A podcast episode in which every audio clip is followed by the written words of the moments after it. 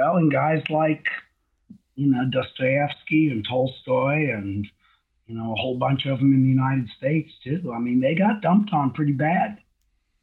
Yeah. I mean, they were, they were um, you know, they didn't have Twitter back then, but.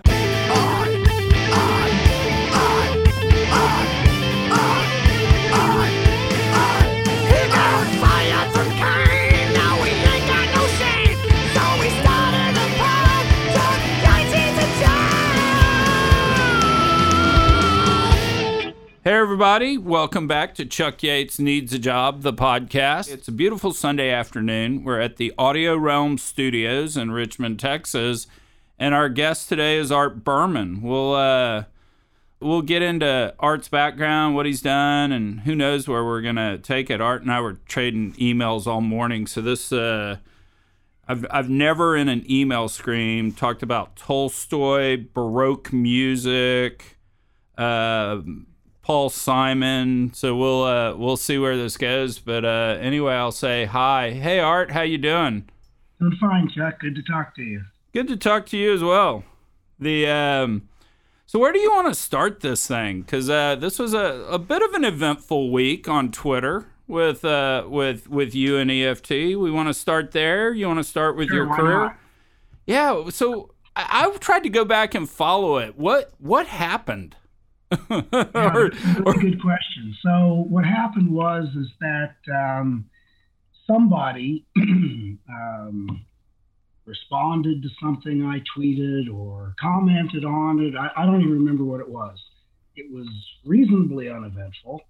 And uh, down there at the bottom, there was a hashtag EFT.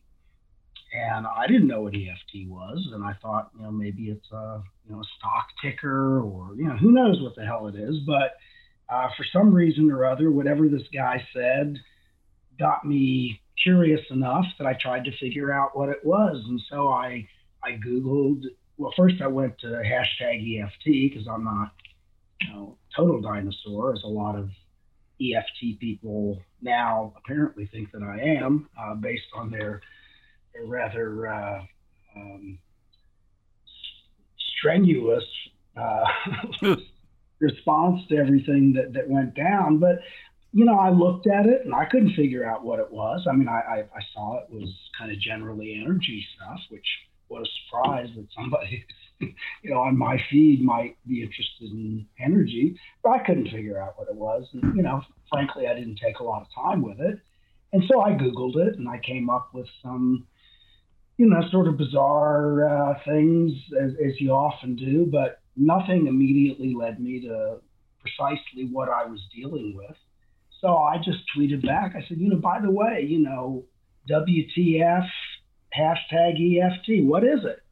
I don't know what this is. And, uh, you know, I kind of wish that people would use, you know, fewer uh, arcane acronyms when they're, you know, trying to make themselves or their interests known. And of course, I got criticized for, you know, using WTF, which is of course an acronym, and I used it on purpose because I didn't want to actually write out what it means.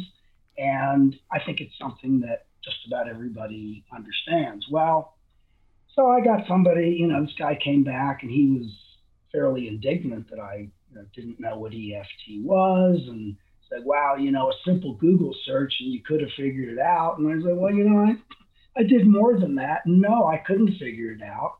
And so then the, you know, the onslaught began and, and people were, they were pretty nasty. Um, and, and, and I, you know, my behavior wasn't ideal. I mean, they kind of pissed me off by some of the things that they said. And, you know, I challenged them back.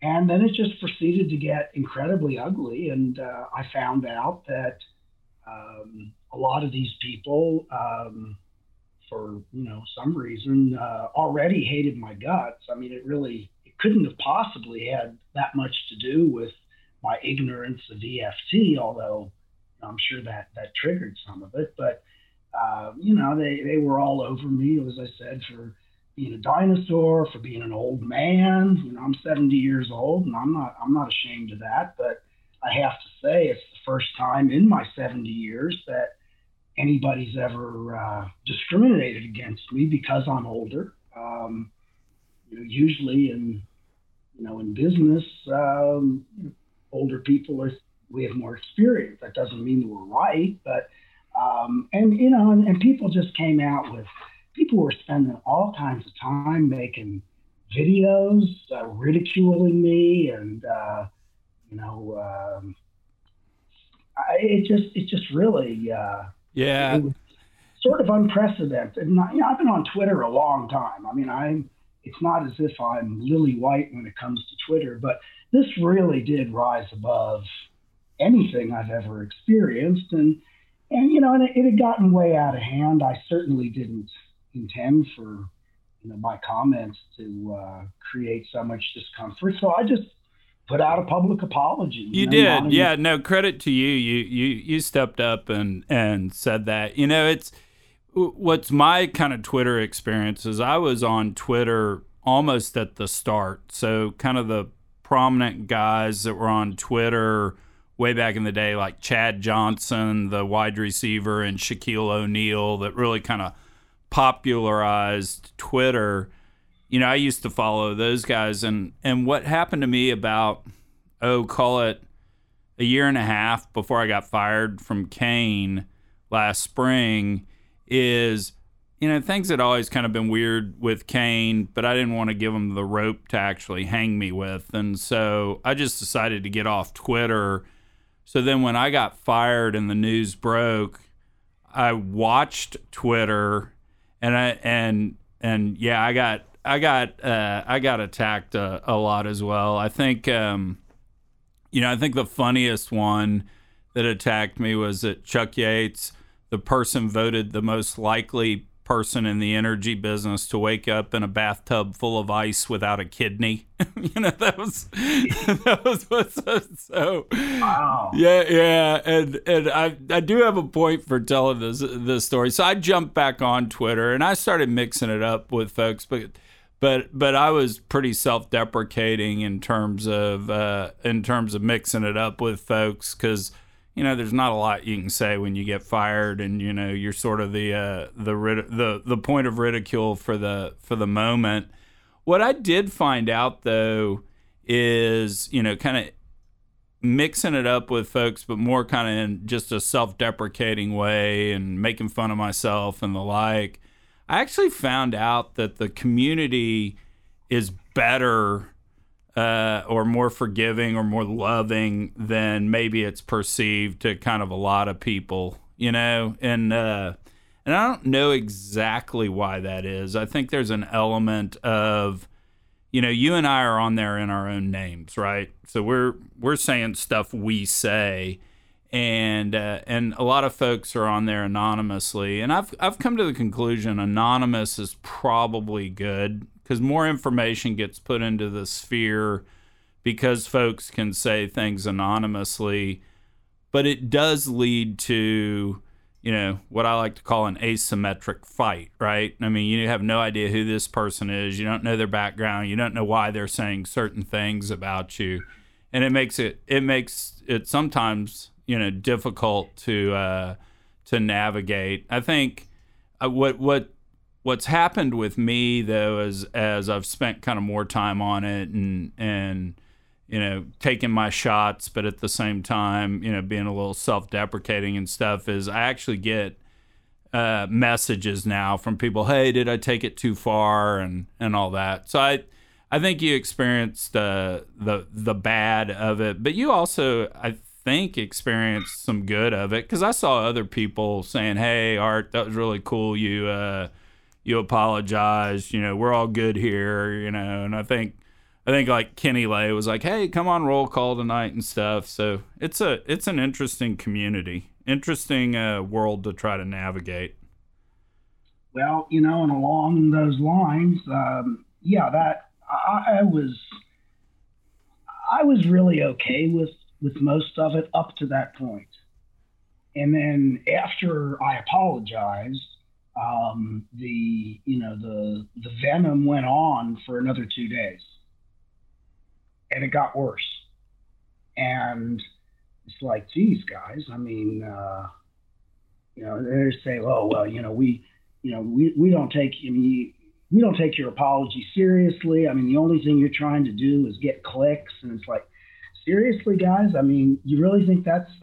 I mean, I don't have any ads on my right on Twitter. I don't have any ads on my website. I mean, there's nothing in it for me, you know, to get more people, you know, engaged. I mean, it's just, uh, and and and by the time it was done, I mean, I've I blocked more people in those couple of days than I probably have in my whole Twitter career.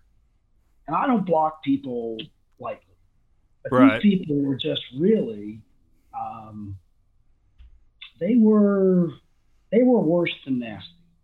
I mean, you know, when a guy spends 45 minutes or an hour putting together a little video to, you know, to ridicule someone else, um, boy, you know, there's there's some something really deep seated going on there, and uh, and uh, life's a little too short to deal with that well, level of um, you know of, of resentment and, and frankly hatred. Um, yeah, yeah, and you know the the other hard thing about it too, uh, as well as you just you can't get context from 280 characters you know, I mean, it's really it's really hard because the uh, and I'll just give I'll give an example, and I don't think I'm violating any great um, confidence here, but one of the folks or one of the leaders on Energy Finance Twitter is Energy Cynic, and he or she, as I like to say, came on the podcast, um, and we distorted his or her voice uh, and we had a very thoughtful conversation about energy and the like. Well, he or she is the one that's probably been my biggest critic um, on Twitter. You know, that was the kidney remark. He uh, mm-hmm. he got he got a picture of someone that had a shirt made out of condom wrappers taped together and and said, "Hey, I think we found Nimble Fatty out in a you know out in a uh, convenience store somewhere." Mm. And in hindsight, in hindsight, in terms of getting to know he or she, they, they were actually just doing it for funny. There there wasn't any malice uh, to to what they were uh, to what they were saying, and we actually talk on the phone now on a fairly regular basis. Mm. I still have no idea who she he or she is. I don't right. recognize their voice um, and all. But anyway, so it yeah, it's it's it's a it's it's an interesting community because I think, and I'm gonna say this. I hope that EFT takes this with respect and from a place of love where it's coming from. But I mean, to some degree, I think when you're an anonymous account, by definition, you're not in a position where you can say what you want to. And so if we were gonna put it into put it into some lingo, we we might say, "Hey, you're not the man," and I'm not using "man" to be sexist, but more just the generalized term we all know. You're not the man, and so I do think there's an element of of wanting to be, you know, wanting to be respected, but you have to post anonymously, and so it it it lead it can lead to fights sometimes just in terms of showing off, but at the same time, uh, I don't know that there's a lot of malice there, but there's definitely some. I mean, I've gotten I've gotten hammered pretty hard by people that you know said some things that just it didn't matter what the context context was. There was no way they uh, the way they said it that it uh, that it could be taken in any sort of way, shape, or form that was nice. So, anyway, well, interesting week. The, the nice thing about Twitter is it always seems to go away in 48 hours. It, it, it well, ends especially quick. If, if you block and get blocked by you Kenny Lay blocked me, by the way, since we're mentioning him. Oh, really? Um, yeah. Um, and and and I, I hear what you're saying, Chuck, and, and I'm not going to disagree, but and I'm not special. Don't get me wrong. I, I don't mean that, but um, you know, I've been I've been posting on websites and magazines for a long time, doing web you know podcasts, and so there may not be much context to an individual tweet, but people know, or people in our business, let's put it that way, in the energy and finance business, I, you know, I'm I'm known. yeah. And and and I think a lot of the resentment that came through, uh, and some of it was malicious. I I think objectively it was.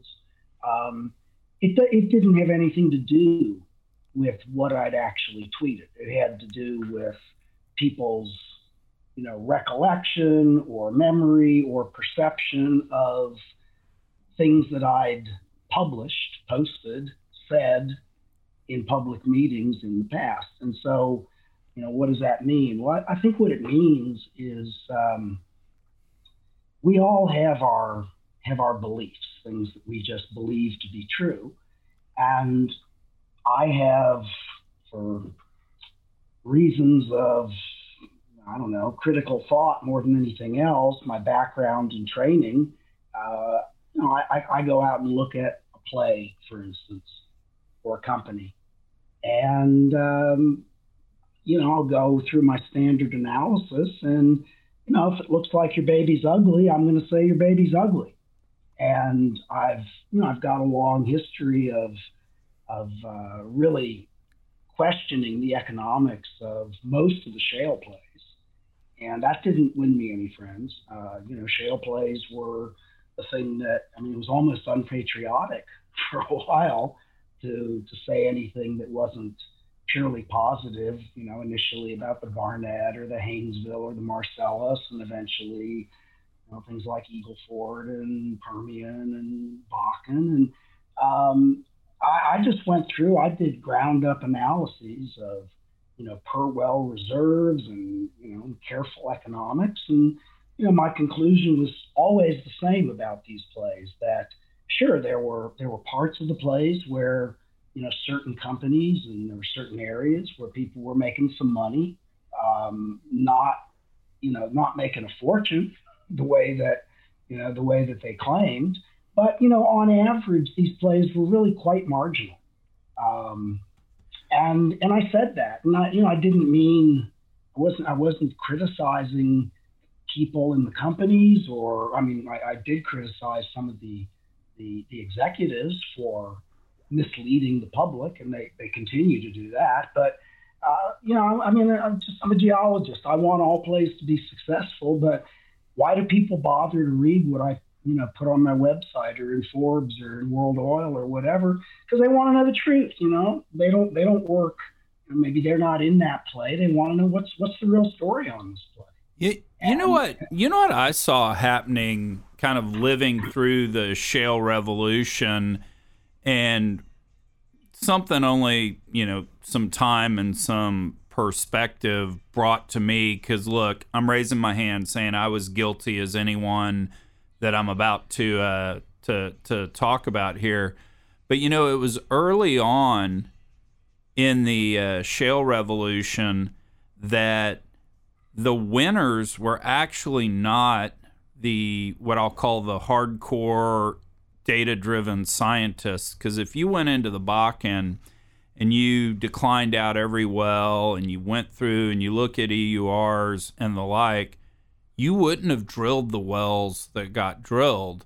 And it was really almost the, if we're going to be nice about it, the optimist that said, yeah, if we go from 800 pounds of sand to 2,500 or 3,000, we're going to see a doubling of the EUR.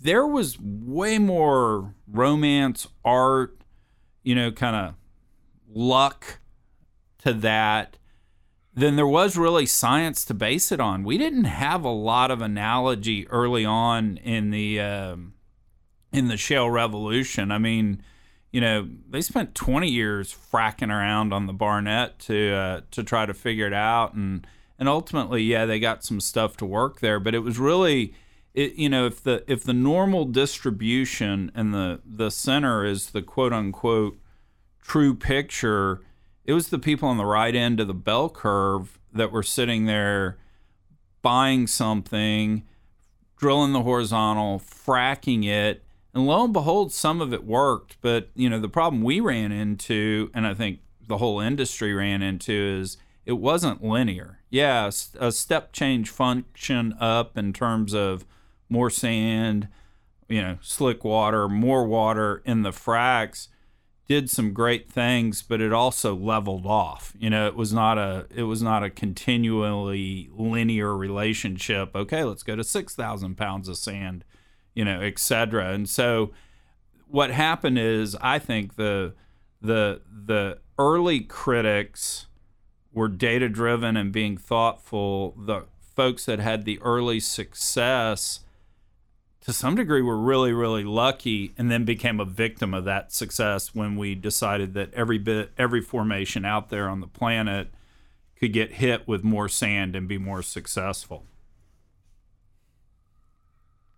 Yeah i i guess uh, you know the the point i was trying to make in the beginning when for sure none of us knew that much was hey you know we got we got 25 years of history with uh, gas sands and uh, coal bed methane. And let, let's take a look at those plays and let's see after a couple of decades exactly how profitable they were. And what, what, what the data told us was um, yeah, you could make a little bit of money if you were really careful and really smart.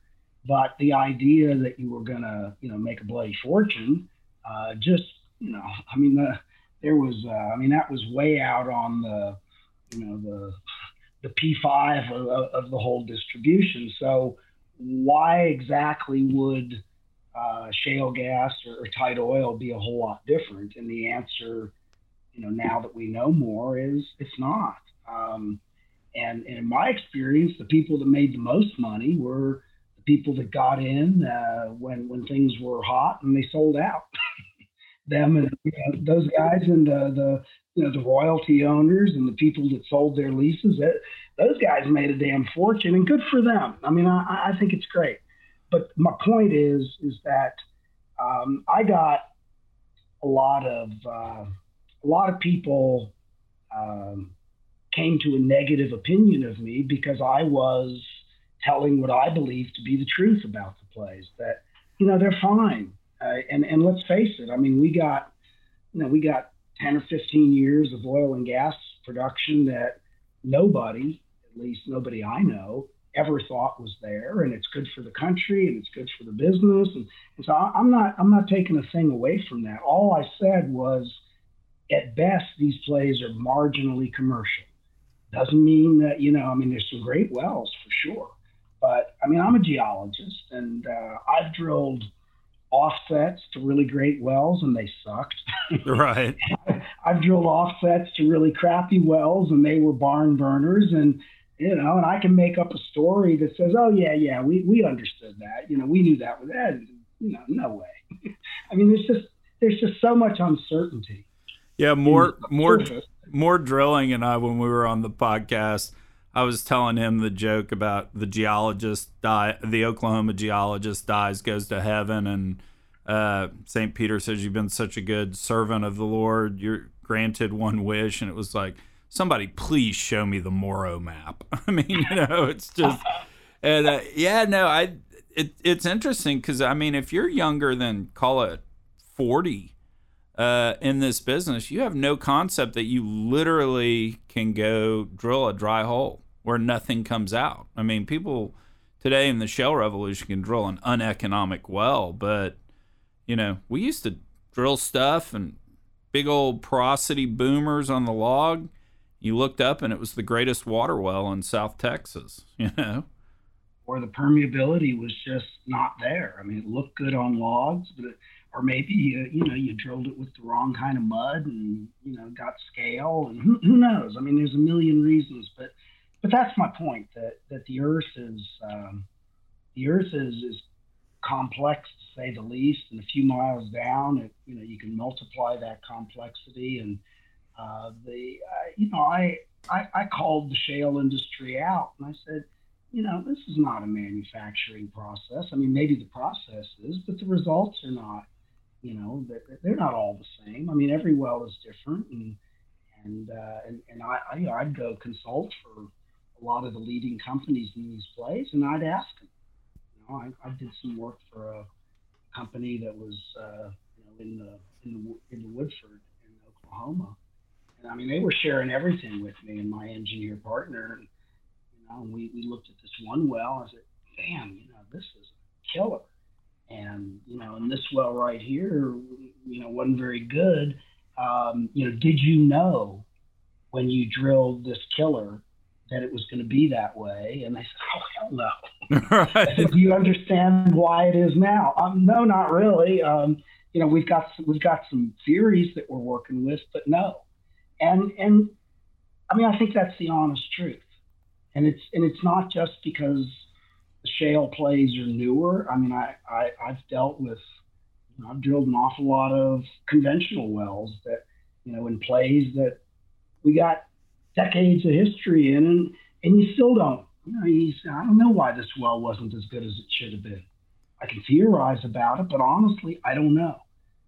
But I, I, I guess my point, though, Chuck, is, is that um, you know I've I've got a lot of history. I've been I've been you know publicly stating my opinion and my views on these plays for you know pretty nearly 20 years, and a lot of people don't like what what I've said. They disagree. They think I'm wrong, and and I have been wrong. Uh, in you know in many cases, I uh, you know a new play comes out like uh, you know the Haynesville or the Marcellus, and the analogies that I have are the Barnett or the Fayetteville, and real early on I do an analysis and I see you know I don't think these plays are going to be that great, and of course the Marcellus turned out to be you know really one of the maybe the most you know the certainly in the shale gas it was the you know the the, the most commercial of the plays.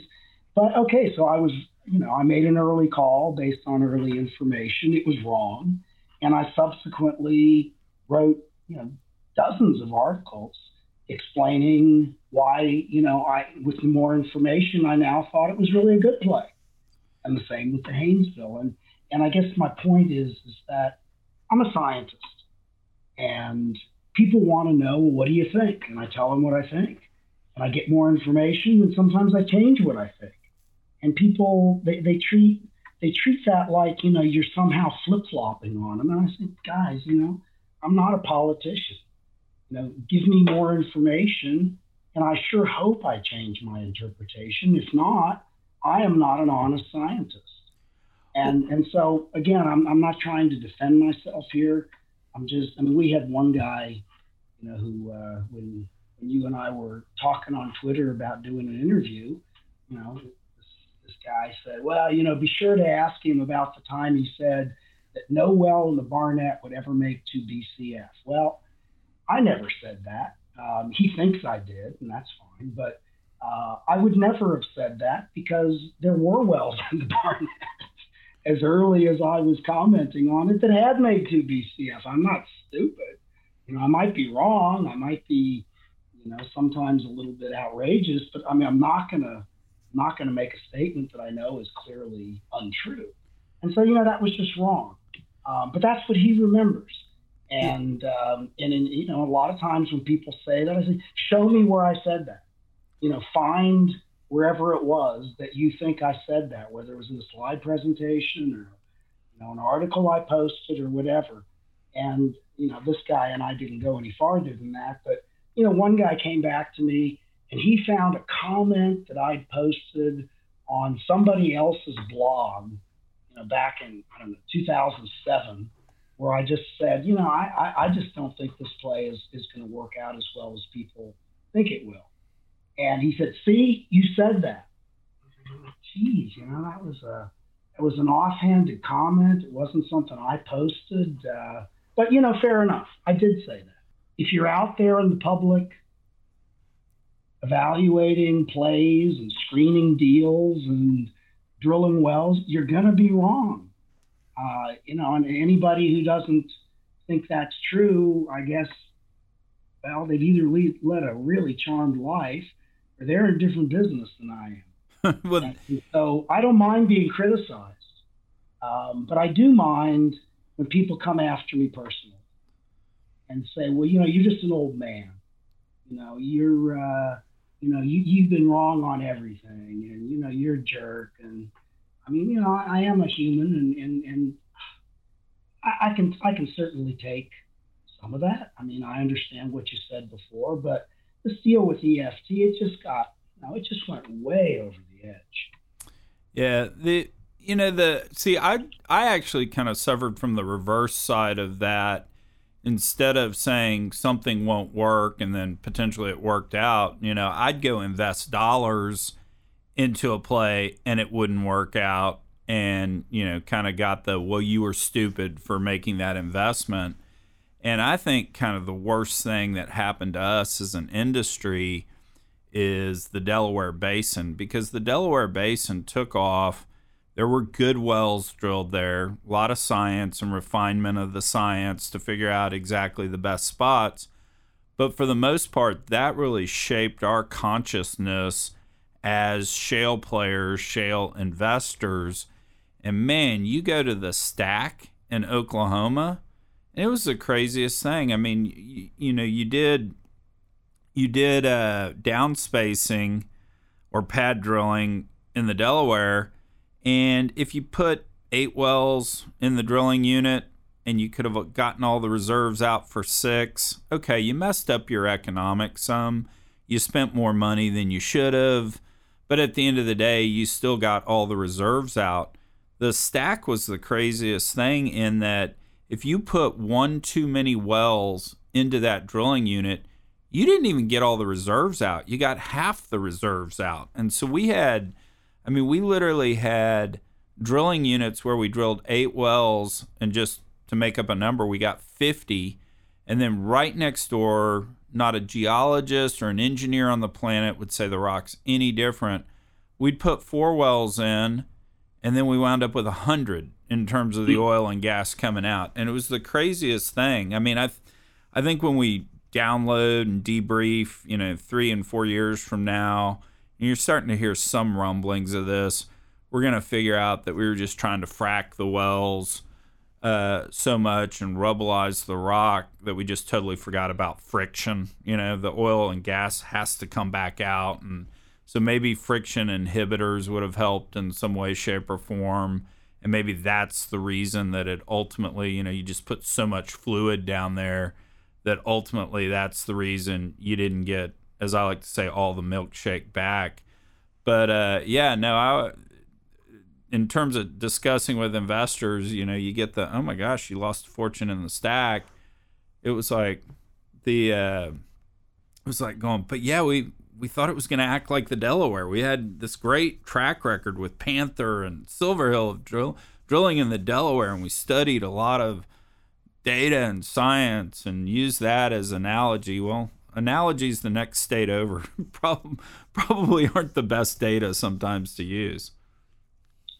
Well, and I, I've done the same too, Chuck. I mean, I've been in this business for more than four decades. I've you know, I've I've sold plays, and uh, some of them worked, and some of them were miserable failures. And uh, you know, there's there's hard feelings about well, you said it was going to be this, and it didn't turn out the way you said, and you know, all I can all I can do is uh, is, is is go back and say, well, you know, I, I did the best I could based on what I knew, and and I was wrong and and there's just no you know there's just no way to you know to put a prettier face on it than that. We're in a business of risk, and and the whole idea behind the shale plays, as you alluded to earlier, was oh well this may be a way that we can get around our risk and and sure we we pretty much eliminated um, the possibility of drilling a, a, a purely dry hole because we're drilling the damn source rock for crying out loud. Right. You know, but but that doesn't mean that that we that we don't drill economic dry holes, and, and there are certainly at least as many or more of those than there are economic successes. And and what a shock! I mean, that's the way that's the way the business has always been. It's never been different. And well, you know, we call we call these things sweet spots. We used to call them fields. I don't care what you call them, but that's the way a field is. I mean, you know, I don't know what the right percentage is. I don't know if it's 70 or 80 or 90, but you know, a, a very a relatively small number of wells produce most of the reserves from any given field.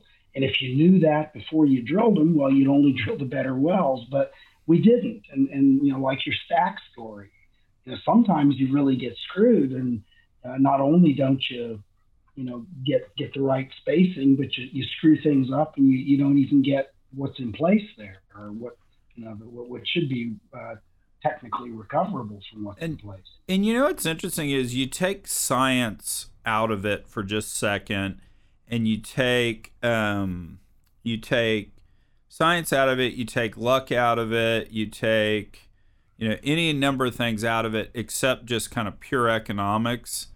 And if you look at kind of economics and competitive advantages and the like, there's literally not a thing in our business that's not a commodity, right? I mean, you go hire a drilling rig, and basically the rig companies are sharing information with all the different E&P companies because they're trying to get you to use their rigs and the crews are pretty much the same. I, I get that, you know, there are some efficiencies when you use the same crew and the same rig repeatedly in a certain field. Yes, there are economies there. I'm not I am over generalizing here, but the rigs are all a commodity.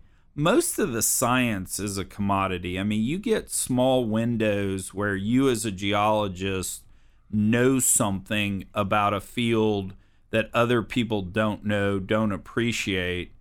But in terms of having that knowledge and being able to acquire something, those windows are pretty short because there are not a lot of secrets in this industry that are kept. And then you get into you get into completion technology and all the service companies. The second you create a better recipe or selling that to their other clients, and so and then you get you put on top of that just your ultimate price I mean, the dollar per barrel, the dollar per MCF you get, I mean, it's a commodity too.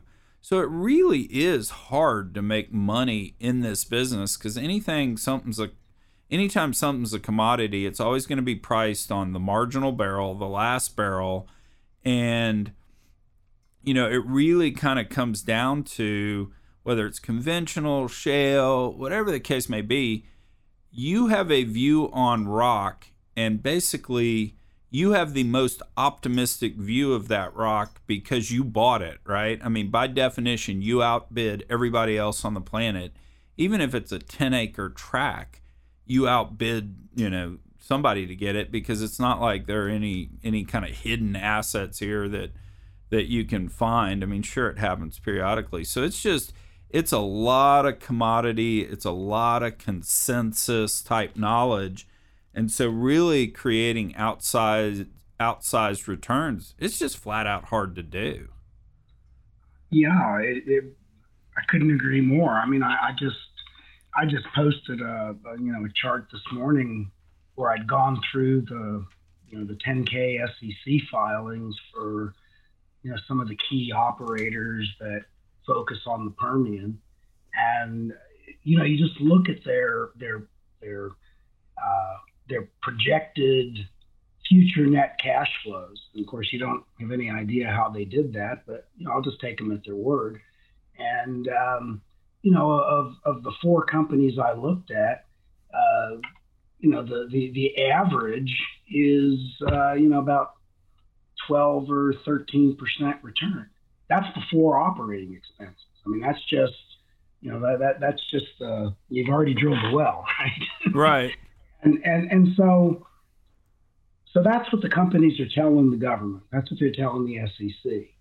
And so when I see, you know, a company show in its investor presentation or whatever that it's got, you know, it's got a 70% internal rate of return and blah, blah, blah, blah, blah. It's like, seriously, guys? I mean, that's not what you're telling, that's not what you're telling the SEC. Now, do you have that rate of return on some wells, I'm, I'm sure you do. But um, your point, and the point I'm making is that, you know, of these of these four companies that I just posted on today, um, they're, you know, they're there's very few, there's none of them that are making anywhere near what they've told the public that they're making. and uh, that's just that's just the truth according to them. And so, is, you were talking about our, our industry and you know having a bad name. Well, you know that's what it's based on. And sure, we're all selling something. Okay, I mean, you know, I get it, uh, but we're at a point, I think, in our business where we really need to to be paying a little bit better attention to the way that we come across in the you know in the public square. And, and certainly a lot of the a lot of the, the, the shale companies, you know, the whoever they are, the EOGs, the pioneers, the Diamondbacks, whatever, you know, they're they're making a, a, a good try now to say, look, no, we're you know we're responsible. We're, we're not just going to piss away you know any money that we can get. But you know, I go back to the uh, you know to what happened the other day with EFT, and you know that's that's the kind of behavior that uh, it, it doesn't it doesn't make us look very good. You know, when you got a bunch of uh, you know a bunch of frat boys basically ganging up on somebody that they don't like. It's like, you know, what kind of people are you anyway? Um, I don't know these folks, like you say. I mean, they're they're all anonymous, but uh, I think we just I mean, the the days when we could, uh, you know, go out and, you know, party on and uh, uh, be be as outrageous as we wanted to, those days are over. And uh, whether whether we whether I think or you think that uh, there's serious competition for oil and gas from renewables, and you know that's a whole other conversation. Maybe we can have some time. It doesn't matter because that's what the public thinks. Yeah, that's what the policymakers think and and and so for the for the good of uh, of our industry, I, I think we've got to you know we, we've got to clean up our act a little bit and uh, you know do what we can to come across as the mature and uh, responsible people that I think most of us are. Um, and and you get a couple of people out there that um, you know that that sound off in, in a way that's different. And, you know, Joe Public, he doesn't know the difference. And he hears some stupid thing, some outrageous, some immature thing. See these, these oil and gas guys, they're all the same. You know, it's been a it's been an interesting that you bring that up because that's been a, a common theme on uh, my podcast as well as uh, Allen Gilmer and I kind of closed out the Evolve conference that the Digital Wildcatter guys um, put on. And that's one of the things we talked about is we've, you know, as oil and gas guys, we totally lost the narrative of uh, the ability to, because, I mean, if you think about it, we've done more for the world than anything over the last 250 years, the burning of hydrocarbons. I mean, sure antibiotics, vaccines. I'll I'll give you that that maybe those are have done more than hydrocarbons. Although I maybe I'm a bit of a homer for the industry, but I think oil and gas has done more than anything, and we've just totally lost the narrative. And so. Allen and I talked about it. A fellow, one of the anonymous guys on Twitter, Bomber, came on. We talked about it. He's actually a younger fella who kind of called me out. He's like, "Hey Chuck, my generation's committed to being responsible about this because you guys screwed it up for us." And uh, I kind of had to say, "Yeah, you're right." I mean, I remember those bumper stickers that said "Freeze a Yankee" and and uh, you know the running joke that J.R. Ewing was not a uh, a TV drama; it was actually a documentary. Um, but you know the the the whole thing, I think. Uh, is driven by really two factors. One, to some degree, we've always just been this lottery ticket business. Like the Saudis can embargo and oil prices quadruple, and we're rich. So there's always this kind of element of we can be rich at any given moment. You know, you could, you know, way, way, way back, you could hit a big well and be rich. You know, and in the 90s, 3D seismic, you could image something that had never been seen before and hit a big well. So there were always these catalysts for us to be really rich overnight, almost without us being responsible for it, you know, kind of just like a, a lottery ticket. So I always think that's one of the problems because we, in effect, the shale revolution capped natural gas prices at 250 or 3 bucks and they capped oil prices at call it 60. I mean, and so to make money, there was no more lottery ticket luck that happened. You had to run a real business and we're just we've been ill-equipped as an industry to do it.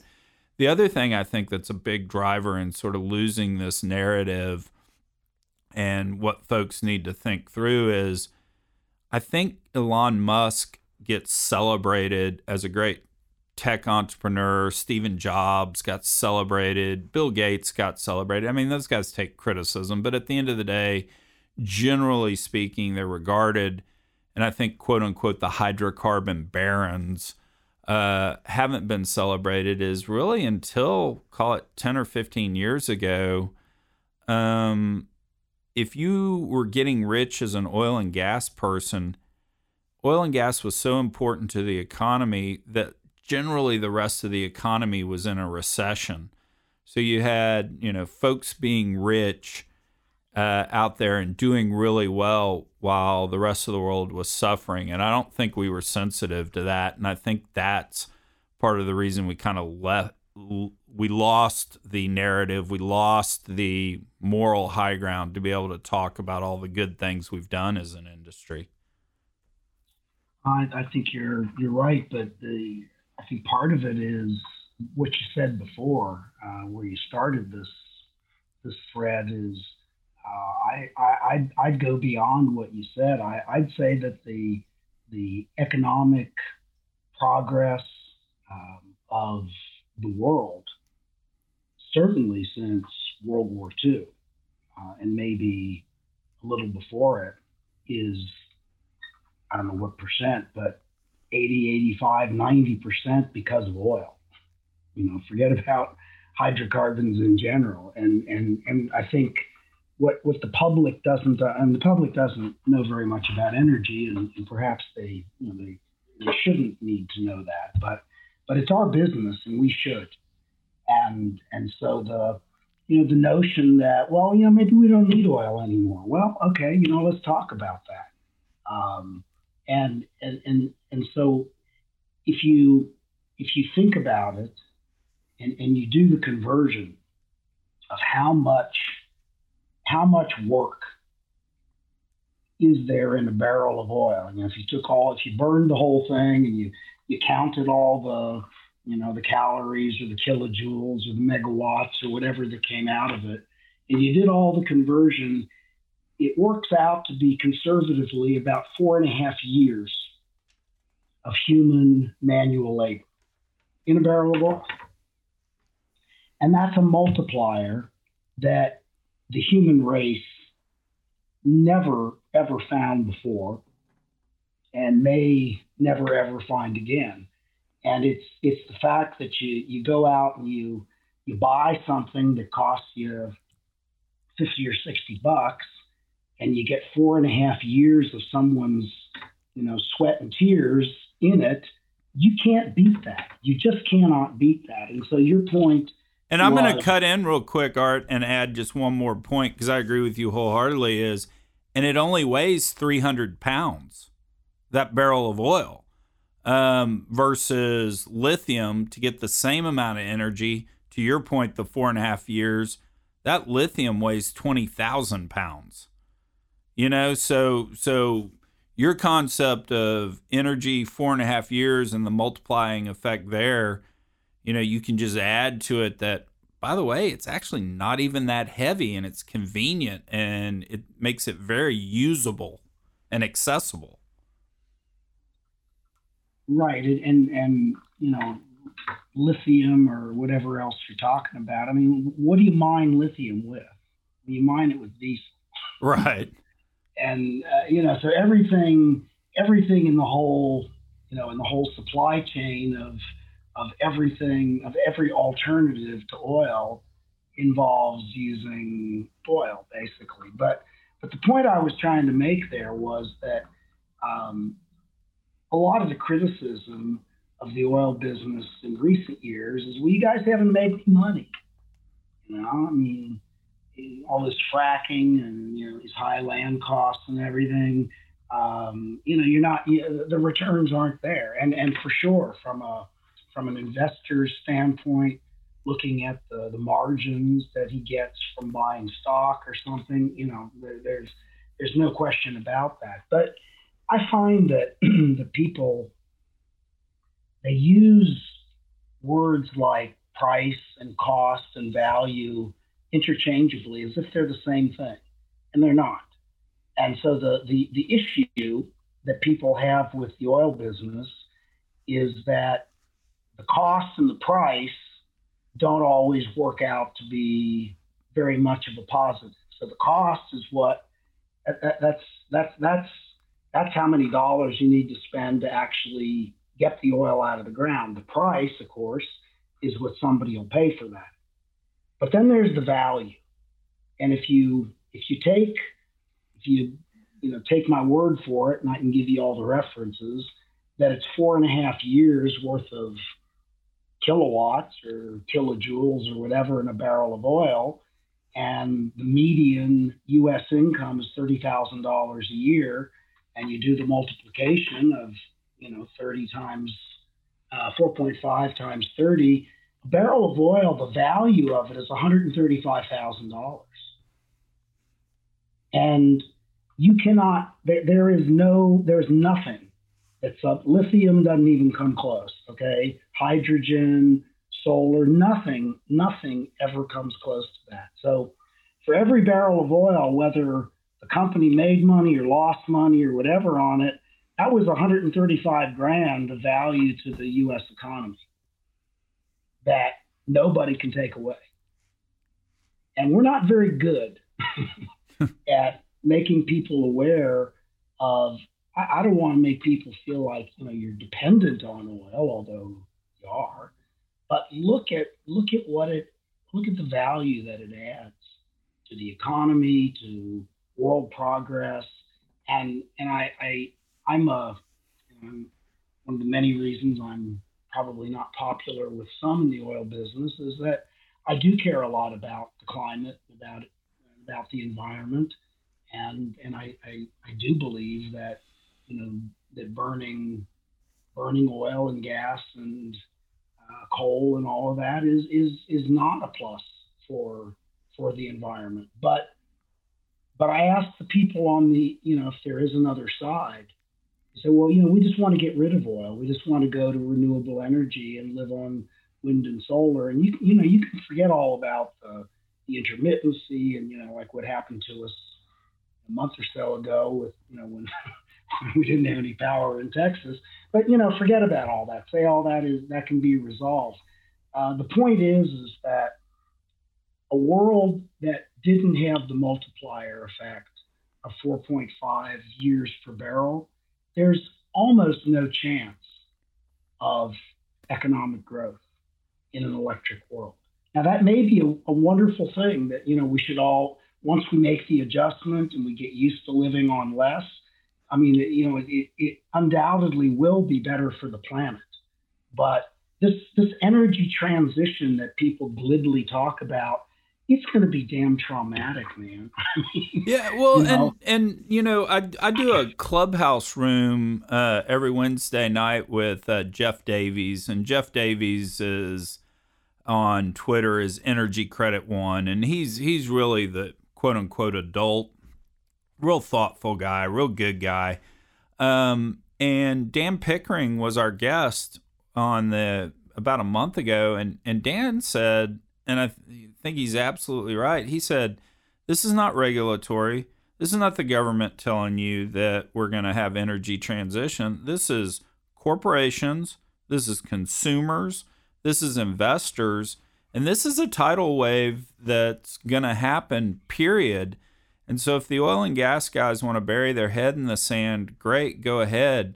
But this is happening. This is a tidal wave that uh, that's not going to be stopped because all the folks I mentioned are willing to pay higher prices for less carbon.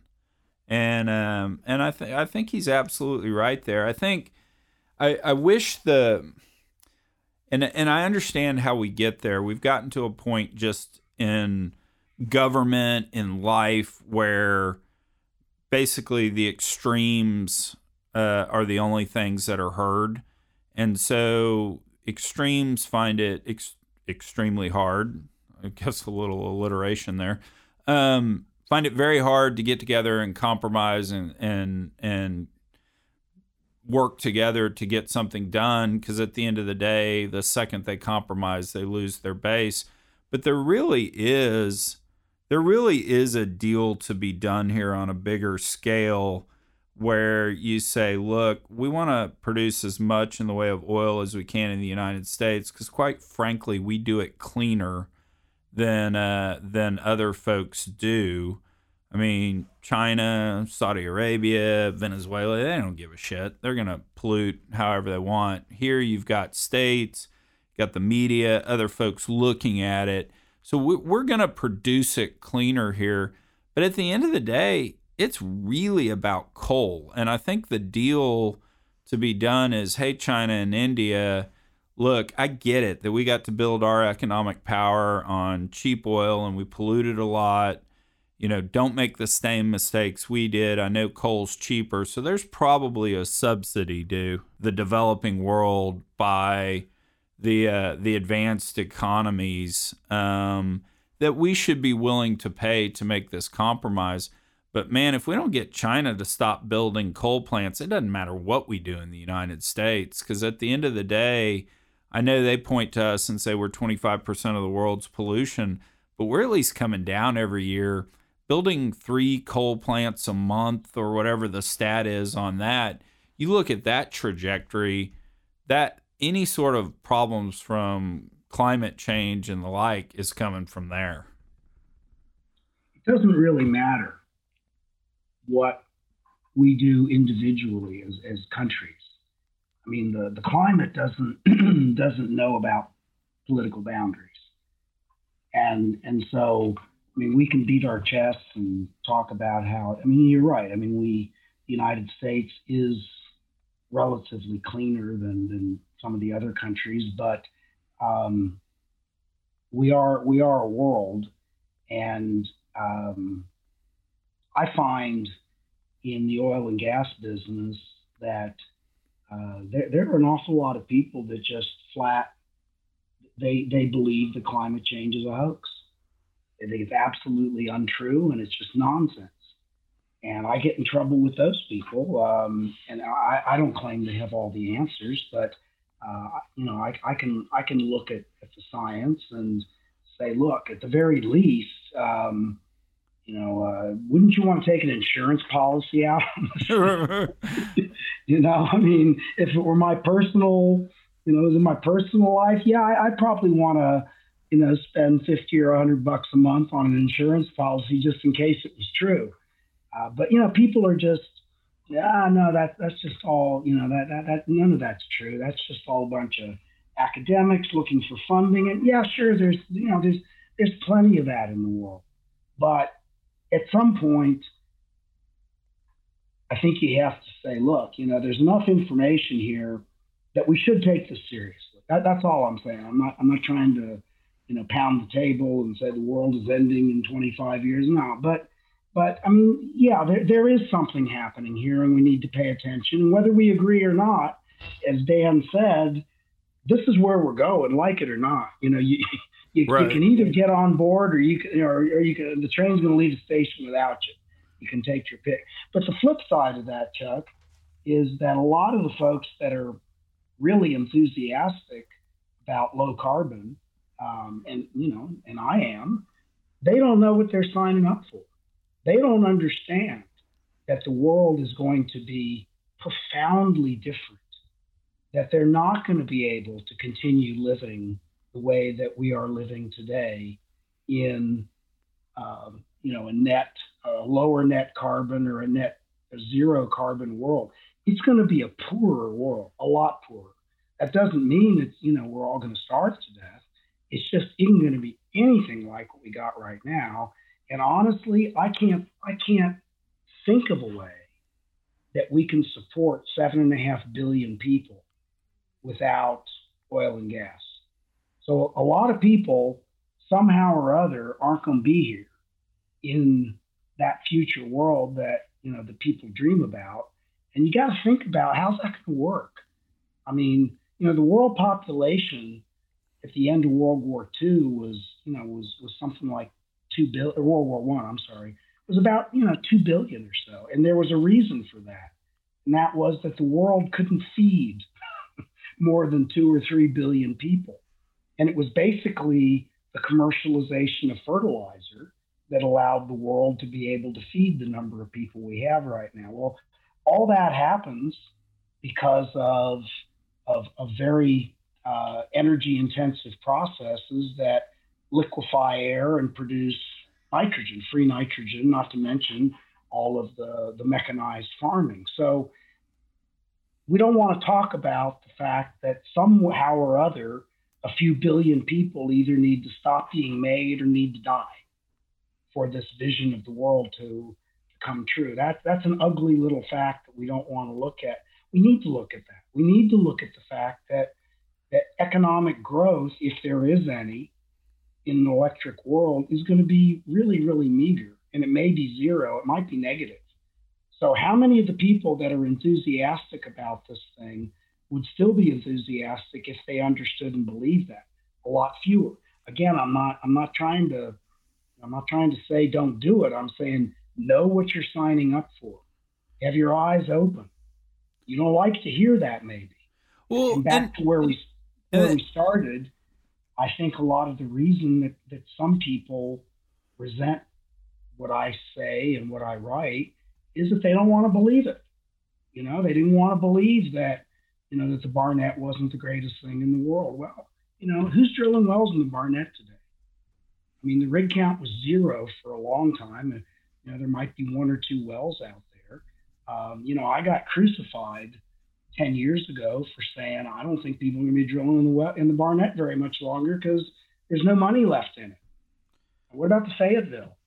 I mean, you know, I do a weekly rig count, and I, I've been carrying the Fayetteville as zero rigs for I don't know how long, a couple of years. You know, I keep thinking, well, maybe I ought to just take it off.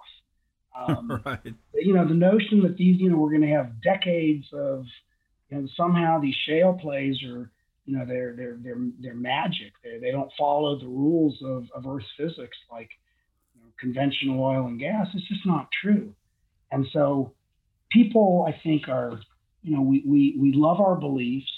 We want to believe that everything's going to work out in the end. That somebody's going to find a you know a silver bullet, and we're not going to have to worry about the environment anymore. And gee, I sure hope they're right. But as a, but as a realist, uh, I'm going to assume they're wrong until somebody shows me what, what works. And, and again, you know, at least buy an insurance policy.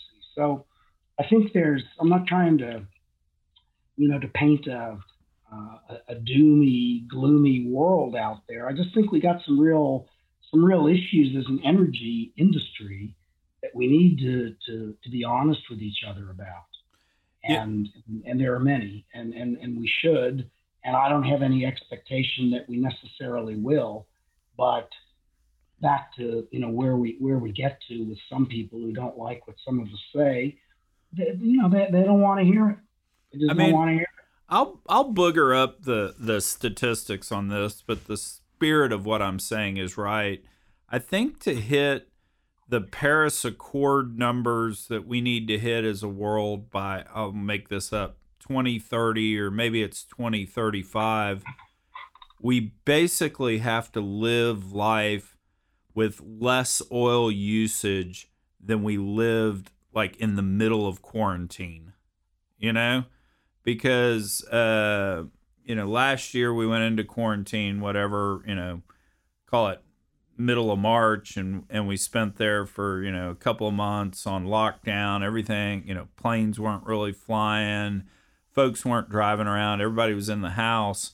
And if you look at the amount of oil used a day during that period, who knows exactly what the right number is? We've got better data on it now than certainly when we were in the middle of it. But worldwide, what were you using? Maybe 75 million, 80 million barrels a day. Those are the Paris numbers. So, I mean, that's to your point. Hey, guys, you want to hit these Paris numbers, and I'm not saying that's a bad goal, but just recognize to hit that goal, Nobody's flying around on vacation. Nobody's driving their cars around, um, etc. And because uh, those are the numbers. I mean, the whole worldwide. I mean, the whole world went into quarantine because of this pandemic, and that was the only reason we could hit consumption numbers um, based on where we need to be and call it 10 years. What happened to the world economy? Yeah, no, you're you're you're right about that. Because we, we can we, we can make adjustments. I mean, you know, we, we have made adjustments because humans are, are are ingenious and, and adaptable. But but you can't you can't get away from the fact that that a a world that has less environmental problems. And you know, there there are going to be some people listening to this who just you know they just turn off when when you talk about climate change. So you know, let, let's just talk. I mean, does does anybody dispute that that there's an awful lot of uh, of pollution, water pollution and air pollution, and I mean, that's that's been a, a fact for you know for most of most of my adult life. Um, does anybody dispute that the that the the rate of species extinction that's going on today is is is extreme, and and and you know, most of us don't have a big problem acknowledging. You know, I, I think all the plastic in the ocean. I, I think that's coming from us.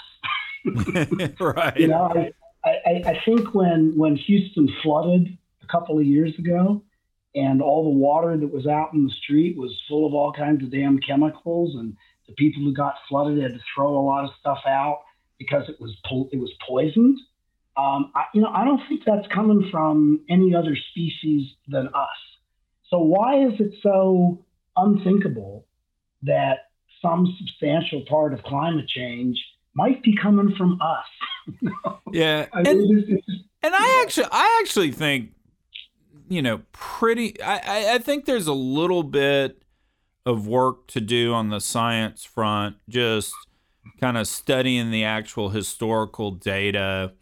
You know, because basically the whole point of climate change, or the the punchline is, we're up about a degree and a half over the last 125 years, and the data the data is is somewhat shaky in that you know about half the data we have has been adjusted from a raw reading you know? They walked outside and it was 67 degrees and because it, they took it at 3 in the afternoon and they used to take it at 10 in the morning they added you know they subtracted a degree or two or they added a degree whatever they adjustments they make you know at one point we were we were taking uh, temperatures on ships and Sometimes the ships are 300 miles out to sea. Sometimes the ships are 50 miles inland. And so, you know, at one point, I think for a 25 year period, uh, all of southern Asia was literally just one spot. And anyway, so there there are some issues with the data that I think we need to be hmm. critical of. But to to your point is, yeah, I mean, there's no question that I mean Cleveland's river caught on fire back in the day, you know. So yeah, you know, so yeah. Yeah, so there there's no doubt we've we've done we've done some stuff there to make it better and we should we should definitely sure. continue um looking looking at that. The thing the thing I worry about and and I think what's ultimately kind of the guts is what is the the prescription, you know, what is the path to this going forward, and it's it's somewhere in the middle middle road uh, between each of the extremes. And the thing I really worry about to kind of come back to this point that we were talking about earlier, and I know you're a, a Joseph Campbell guy. My uh, favorite professor at Rice talked about myth, power, value, and myth making in political science and the like. His theory was basically you use myth to turn values into power and his example was, you know, George Washington cutting down the cherry tree. Yes, father, I cannot tell a lie. Well, that was a totally made up story, right? I mean, some Everybody politi- remembers it. Yeah, some political consultant made up that story for George Washington back in the day. It wasn't true, but, but you know, the if you're being cynical, myth is a negative, it's lying. But if you're being if you're being positive about it, it's it's owning the narrative, being able to tell the story. And the thing that just worries me is we the oil and gas business have done a lot of good. We should be the ones that are able to say, "Hey, we've done a lot of good for you. We now recognize that we're potentially doing some bad here. Here is our prescription of how to get out of this. We're going to lead you there." and I don't I don't see us being able to do that. I mean, BP's trying to trying to do it. I think Exxon shrugged their shoulders and said we're an oil and gas company, but you know it's going to be somebody from the outside. You know, Tesla coming in and and disrupting the car business, etc. That's going to lead the charge on this. And I just think if it's not us as energy people leading that charge, it could be really bad. To your point, it, economic recession, etc. If it's not done in a thoughtful way, and so that's that's the thing that kind of keeps me up up at night when we're talking about energy transition and the like. Is I know we got a lot of work to do, but are we actually even going to have a seat at the table when it's being decided? On on how it goes down because uh, I mean at the end of the day, whoever's sitting in the White House with who's ever the head of China and whoever the head of India is, they're going to get together and they're going to come up with whatever this plan is. And boy, I just worry that we as the United States potentially get fleeced. China and India don't, and boom, we have economic recession and we haven't done anything to save the planet. There's a lot going on, Chuck. I mean, there's there is, and and I, you know, back to sort of where we started with this. I I think we have to be we have to have an open mind, and yeah, Twitter's a you know kind of a, a blood sport. Yeah. and and all of that, but um, when we you know, when, when we when we use it as a way to make ourselves feel better about positions that we have versus, you know, the oddball that says, well, gee, guys, you know, have you thought about this? Uh, well, let's make fun of that person. And I'm not, you know, I'm not saying I'm that person, but I've just seen this so often, you know, that somebody comes up with with something that he or she thinks we really ought to look at, and we just bury them. Ah, you know, you don't know what you're talking about. You know, you're an idiot. yeah. And and and we're not going to change human nature. Uh, I wouldn't even try. But as a you know, as as an industry, um, I, I I would sure like to see us um, try to be a little bit more open-minded um, than some of what I see out there, and say, hmm, I you know, I, I don't think I agree with you, but um, uh, let me think about what you said. Yeah, part of it, part of it too is, and I'm gonna, I'm gonna sound like you know the old man sitting in my front lawn yelling, you know, kid, get off my lawn. But part of it is a is a culture change too, because I notice it in my kids that you know you kind of you know you're sarcastic, you're snarky, and and the like. And that's to some degree how they talk to each other. And I think a lot of that's just driven by it's a lot easier to say something snarky if you're texting it on a phone. I mean, I take my so my kids are 18, 15, and 13. And, you know, I take a group of my, you know, kids' friends out to eat dinner and none of them talk. They all just sit there and text each other, even though we're all sitting at the table. you know it's the uh, it's the weirdest weirdest thing. So uh, part of it is i'm technically not a boomer because i was born in 68 so i think boomer you know runs to to 65 so i'm generation x. But uh I do think, to your point, the uh, texting and and posting and, and kind of the like make make it easier to uh, to to potentially be confrontational as opposed to to courteous because it's really hard when you're sitting down at dinner across from someone. It's hard to be nasty. You got to be a special kind of asshole to be able to do that. And I, and I, I I'll, I'll admit I mean I you know I, I'm guilty of it. I mean I you know somebody says something that pisses me off and I'll say something back that pisses them off, and I shouldn't do that. Um, but I do because I'm human. And um, but like I said, um, you know, at least in this incident that we started off with with with EFT, um, you know, I I said, look, guys, um, I was wrong. Um, I shouldn't have criticized you that way. I've examined my behavior, and uh, you know, let's move on. And um, I'd like to see you know, it wasn't easy for me to do. Okay. Yeah. No, I. I am human. Um, I can't. I can't tell you. I can't tell you how many tweets I type, and then I'm like, take a deep breath. No, don't hit send. don't hit send. And and when I when I reach my third glass of wine, I am really good. I've become. I've gotten a lot better at like just putting my phone away because it's. Uh, yeah, this won't this won't end well if I hit send. But uh, Anyway, Art, you were really cool to come on and talk. I don't I don't think we've ever met. Um, no, I don't think we have. Yeah, I mean, know you by reputation, and obviously have followed you for for uh, for a long time on Twitter. So it was nice. It was uh, it was fun to visit. Yeah, I've enjoyed our conversation, and let's do it again sometime. That sounds awesome. We'll have a good weekend, and uh, we'll talk soon, and we'll hope for a better week on Twitter. uh, can't be worse. All right.